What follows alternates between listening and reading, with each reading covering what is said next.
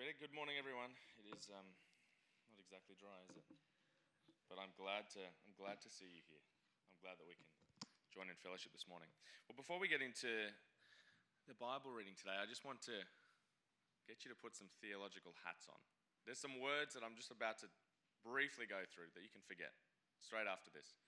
But basically, what we've done uh, last week, what Brody brought to us, and where we're going this week, brings together these three elements that we speak about as Christians in what it looks like to be redeemed, to have salvation. So last week, Brody has stepped through and said, We are justified, we have seen righteous in God. So, what that is, is what we call justification. So, we are seen as just only in Jesus Christ. No confidence in anything else, only in Christ. That is our salvation right there and there faith in Jesus Christ, seen through the, the lens of Jesus. And then we have on the other end of the spectrum a thing called glorification. And that is pretty much what it sounds. It means to be in glory. That's the end of the goal. And so that's going to be the final day, standing seated around the heavens.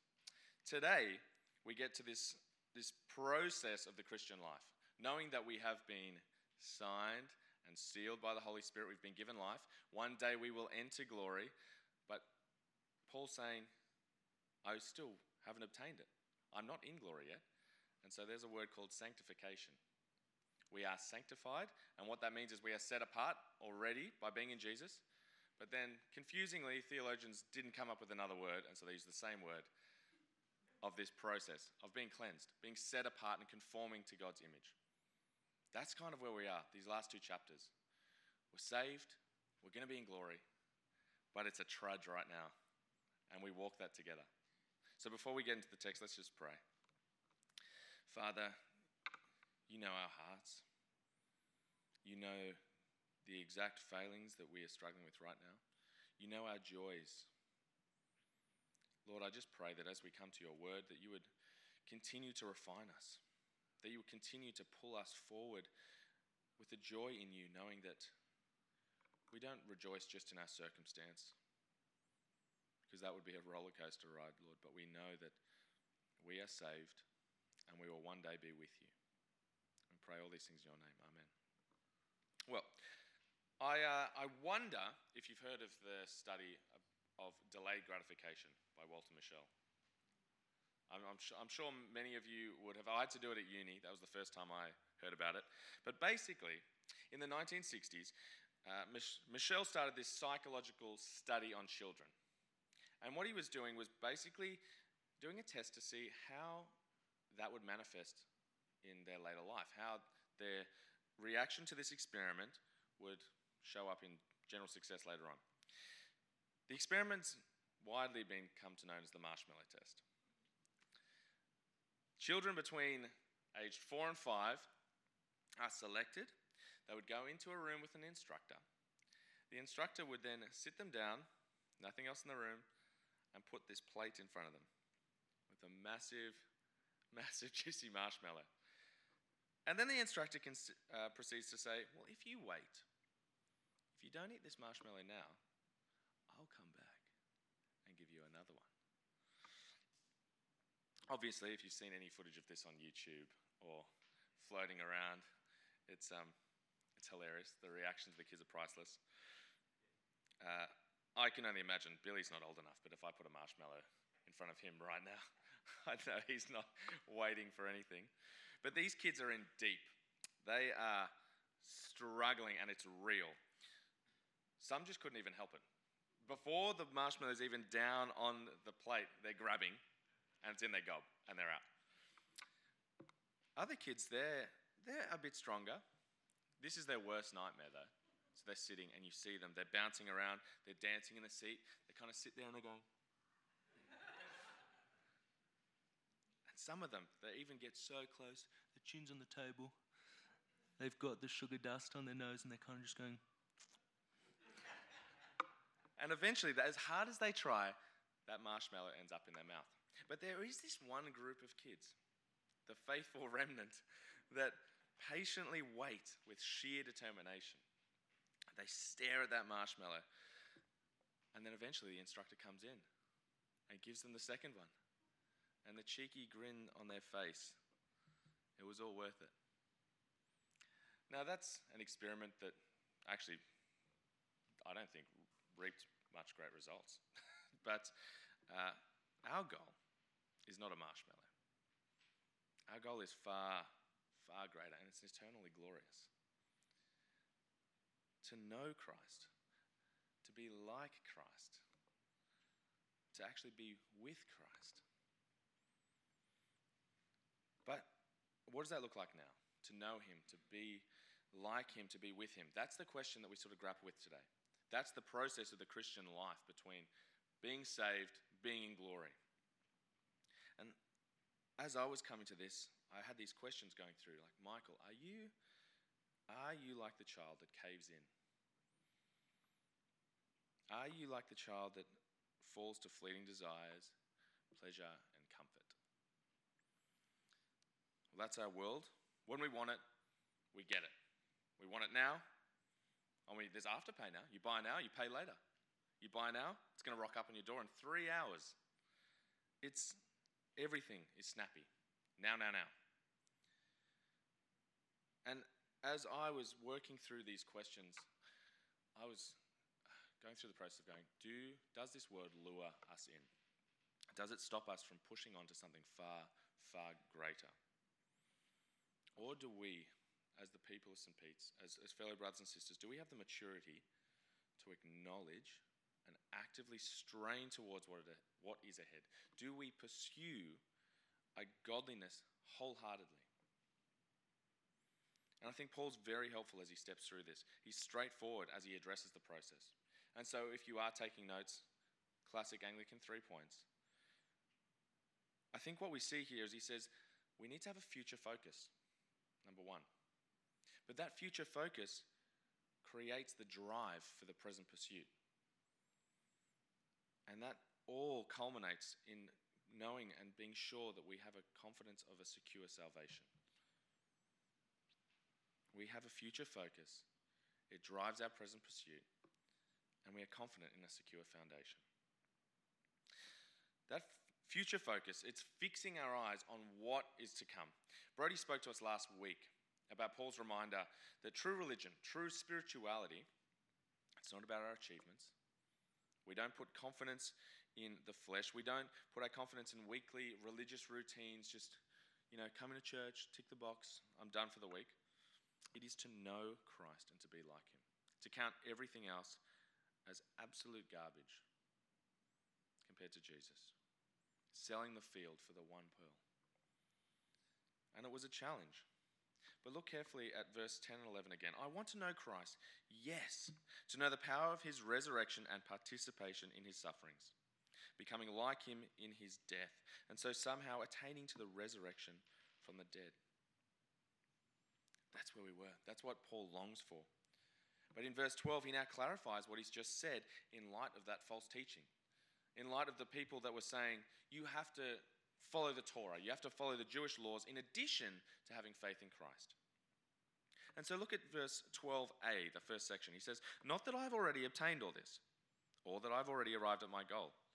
And then again in verse 13, he says, Brothers and sisters, I do not consider myself to have taken hold of it. I think Paul's made it pretty obvious that there is more to go. We haven't arrived yet. And what we see is that he emphatically states that whilst he's so confident in what's been accomplished by Christ, what he hasn't obtained, what he hasn't yet taken hold of, is the full realization of Christ's death and resurrection. He hasn't been made perfectly yet. He looks back to verse 10 11 and says, I want to know that, but I do not know that yet.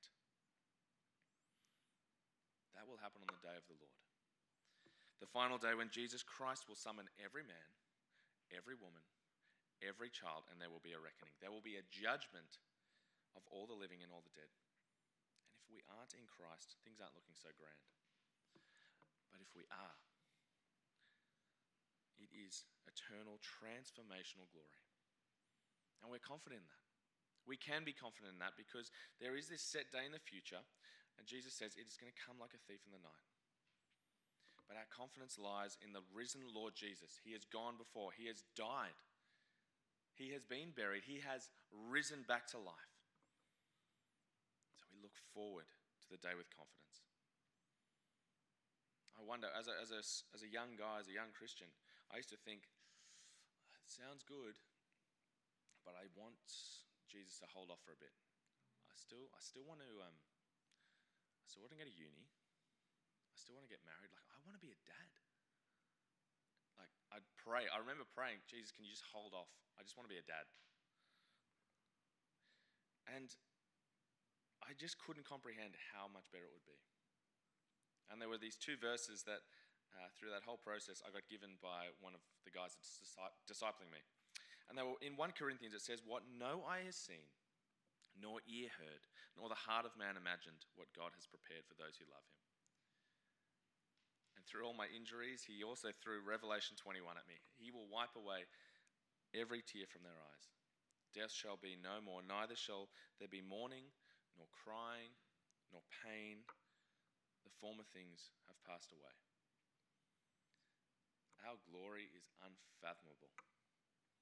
It is worth absolutely nothing. Everything else is counted as garbage compared to knowing Christ, to, to being with Him on those end days. And that's what he's talking about in verses 20 and 21 here in the chapter. Our citizenship is in heaven, and we eagerly await a Savior from there, the Lord Jesus Christ, who, by the power that enables him to bring everything under his control, will transform these lowly bodies into something like his glorious body. That's our goal. And I think that's a challenge in itself. Do you eagerly await that? Or are you going through the mundane, medial tasks of going, but I need to do this, and I need to do this before Jesus comes back? Are we praying each and every day, Lord Jesus, come? Come, Lord Jesus, come. That goal is our future focus. Knowing that there is going to be liberation, realization, and we will be with Christ. And that focus, that future focus of knowing that end time is coming, drives this present pursuit, this present Christian life. And so in verses 12 to 14, he uses these words that explain uh, this, this drive in an athletic imagery. So in the original, it has this uh, bearing of athletics and competition. So, like in a race, there's going to be a beginning and there's going to be an end. And so during the time he's writing to the Philippians, he's got the Greek Games on his mind. The Olympics are going on. But what people don't realize now is that the difference between the Greek Games and the Olympics is that there wasn't some mass representation of the whole world. You had to be a Greek male to enter, you had to be a free Greek male to enter. But if that was you, you're welcome to join. But there was this entry requirement. And for us, for us to enter our race, there is an entry requirement. The entry requirement is to have faith in Christ. And so when we come to this text here, Paul's not telling us how to be saved. He's saying, this is how you're going to live now that you are saved. Like what Matt said a couple of weeks ago, we work out our salvation with fear and trembling. We don't work for our salvation. We are saved not by good works, but we are saved to good works. And that's why Martin Luther once said, We are saved by faith alone, but the faith that saves is never alone. Now, friends, all of us should be absolutely confident in Christ, absolutely confident uh, in what He has done, but not in ourselves. Even this morning, we've all failed each other. We failed ourselves. Regardless of how spiritual we have become, we all have a long long way to go.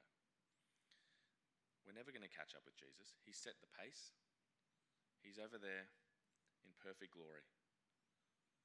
That is exactly why we need a Savior. That's exactly why we need Jesus. And so we all need to do this evaluation and we need to realize that where we are in our Christian life is not where we should be. We're nowhere near where we should be. And so we need that reality check to go. We walk we walk in the power of God as we look towards that future goal. And so the language that Paul uses in this section is, is relentless, it's this determined pursuit. And so in verses 13, 14, 15, he says, But one thing I do, forgetting what is behind and straining towards what is ahead. And 14, I press on towards the goal. And 15, all of us then who are mature should take such a view of things. Paul says, This is how you pursue the prize. One, forget what is behind. And two, strive towards what's ahead. And what's he say? That's what a mature Christian life looks like. Forgets what behind and push on towards what's ahead. Many of you will know the story of Roger Bannister and John Landy of the Vancouver Games, Commonwealth Games. It was known as the Miracle Mile. Uh, these were the two guys that had first broken the four minute mile. And suddenly, this is, they're, they're going to come head to head at these games. And so there was a lot of hype, there was a lot of build up to this race, and they meet each other in the finals. The two runners, they're very different on and off, on and off the, the, the track.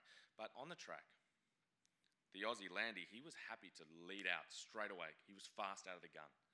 And he would set his own pace. And the way that he would do that normally drained all of his other opponents, so they couldn't have that last final kick in a straight. Bannister, on the other hand, he had this ability to just keep at the shoulders, keep at the shoulders, and at that final straight, that's when he would come into his own. He would sprint. So in this race, Landy is quick out of this mark. He's quick out and he's, he's leading by the first lap, almost 15 metres from what I can ascertain. But Bannister knew if I've got any chance in this, I've got to close it. And so he said this I quickened my stride, trying at the same time to keep relaxed. I tried to imagine myself attached to him by some invisible cord. And so with each stride, I drew the cord tighter and tighter and drew his lead back. Landy uh, maintained his pace, but Bannister was gaining the whole way round. Landy reached that final lap, and Bannister was literally right behind him. And so, as they're going that final way, Landy's going, I've got to accelerate. And so he picks up the notch again. And he goes round and he hits the final bend. The crowd is roaring as they're coming into the straight. And Landy's thinking, I'm right, I'm free. But laps. Looks over to see where Bannister is. And at that exact moment, Bannister, who stayed on his shoulder the whole way, skips on the outside and won the race by 0.8 of a second. Devastating. I thought it was an amazing story, and I watched it a couple of times on the video. But it shows two things. One, it shows this dogged determination to pursue the prize. But it also shows the lapse of taking a look. Taking a look at what's behind when you think, oh, I've done enough, but I'll just check. Looking back and forgetting what is behind isn't having some sort of spiritual amnesia either. That's not what Paul's saying. It's not disregarding things of the past. Jesus himself says in Matthew, if you've sinned against a brother, don't bring your gift here to the altar. Go and reconcile, and then you can come back and worship me. But he also isn't saying, oh, you're a Christian now. The past is the past. There's war under the bridge. Everyone's going to forgive you. What he is saying here when he says, forget what lies behind, he's saying that your past no longer defines you. You don't live according to it anymore. You are no longer under the guilt and the shame because you know you've been forgiven in Jesus Christ and you know that you've been received by faith. He's saying you are no longer understanding that your salvation comes through your own works. No longer is Paul a Pharisee of Pharisees. Nothing of the flesh is counted to him except for knowing Jesus Christ. And friends, the mature Christian doesn't take that gift for granted.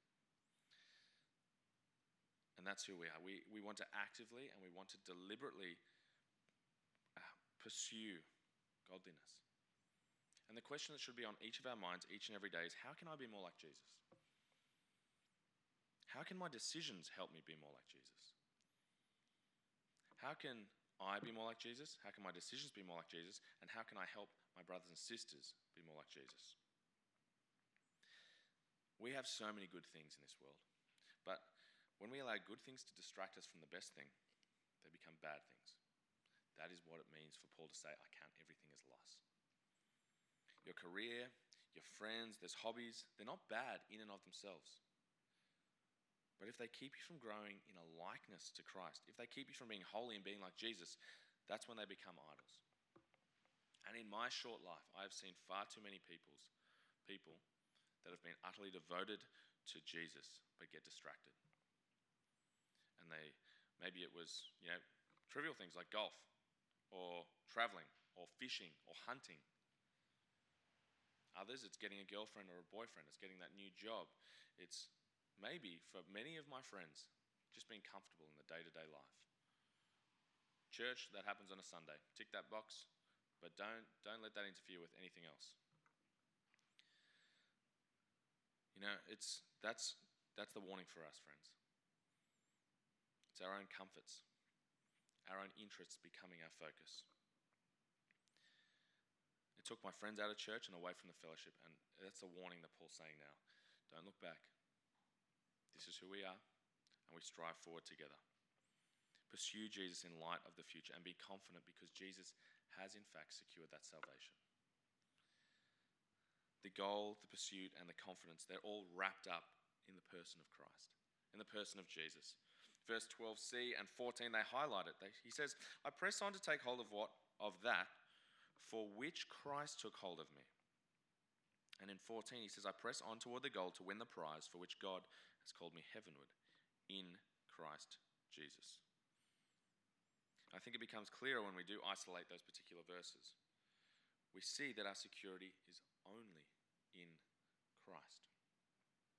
He's already come down, He's paid that price. He's paid that price so that we can even enter the race. And then he goes further. And that same power that rose him from the dead lives and dwells within each one of us. And he reaches down and he grabs us and he's tight pulling that cord. He's tightening that cord and pulling us towards the end. That is how we walk. And Paul says the resurrection is secured and is already ours in Jesus Christ.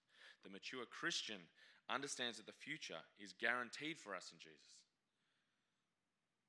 We're already in. So, what are we actually pursuing? What is it that Paul wants us to strain for, to reach for? It's a Sunday school answer. It's Jesus. He's the one whom there is full righteousness. He is the one who is of ultimate value. He is the one who has already gone before. He has died, he has risen, he has ascended in heaven, he has the name above every single name. And we press on toward the goal, the upward calling, the prize, to be with him, to know him, to dwell with him in the heavens. And so Paul says, Brothers, join in imitating me and those who live like this. Walk according to the example. That's who we are to each other. That's who we are to the world, to be an example for Christ. People look towards a whole lot of other things in this world. We keep our eyes fixed on Christ, on our Lord Jesus and our Savior. Press on towards Him. Invest your present pursuit for Him and in Him. And like what a lot of Paul says, it's, it's a double edged sword, it's a warning and it's an encouragement. It's a great encouragement for us if you are in Christ Jesus today, you are secure, you are in the race, you are already going to be there at the end days.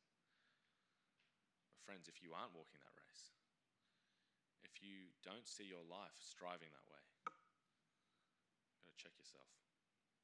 Are you in the race? It doesn't matter if all our doctrine's right. We don't come here to fill ourselves up, you know, scratch our ears out here, look at all the knowledge I've got. We come here to know Jesus Christ. We come here to know more and more of Him, to be created to be His vessels for Him. If you're satisfied with your Christian life right now, I dare say you're aiming too low. Don't let the world lure you in. Don't let it get into your heart. Don't look back. Focus on the glorious future. Let that drive your present pursuit and be confident knowing that we are secure in our salvation. Maybe dwell on that verse for the rest of the week. Make it a memory verse. Make a hook, sing to it. I press on toward the goal to win the prize for which God has called me heavenward in Christ Jesus. Let me pray. Father, the reality of understanding and truly grasping what it is you have done for us is far, far a bridge to, to, to climb, to, to truly understand what it was for you to come down, to make yourself lower than all things in this earth, to die and rise again to be the name above all names. And you did that for each and every one of us. Lord, as we come to your word daily, as we walk this Christian walk, I pray that in the power of your Spirit, you would be quickening our hearts, quickening our steps to be eagerly driving and pursuing you to be like you. Lord, I pray that we press on towards the goal, forgetting what is behind, straining towards ahead, awaiting that final day when you will say to us, Well done, my good and faithful servant.